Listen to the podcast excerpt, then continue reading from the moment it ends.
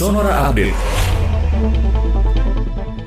Komisi 9 DPR Republik Indonesia meminta PT Bio Farma menjamin ketersediaan vaksin virus corona.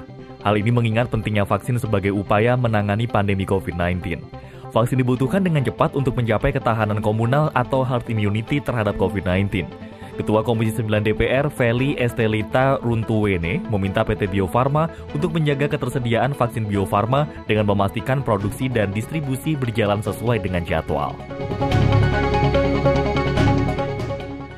PT Garuda Indonesia Tbk menawarkan program pensiun dini bagi para karyawannya.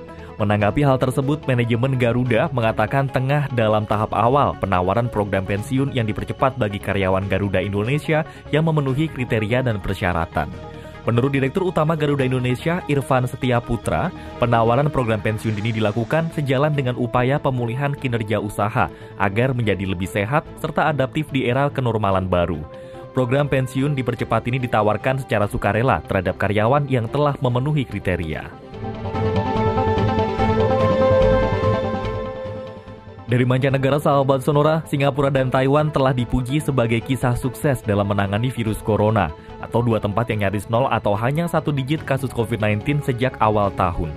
Namun pada bulan ini, Singapura dan Taiwan sama-sama mengalami peningkatan kasus COVID-19 secara tiba-tiba dan agresif. Singapura mencatat 248 kasus baru pada pekan lalu, dan di Taiwan ada 1.200 kasus infeksi lokal. Kedua negara ini menerapkan kebijakan pembatasan yang semakin ketat dan membatasi jumlah pertemuan serta menutup sekolah. Demikian Sonora Update.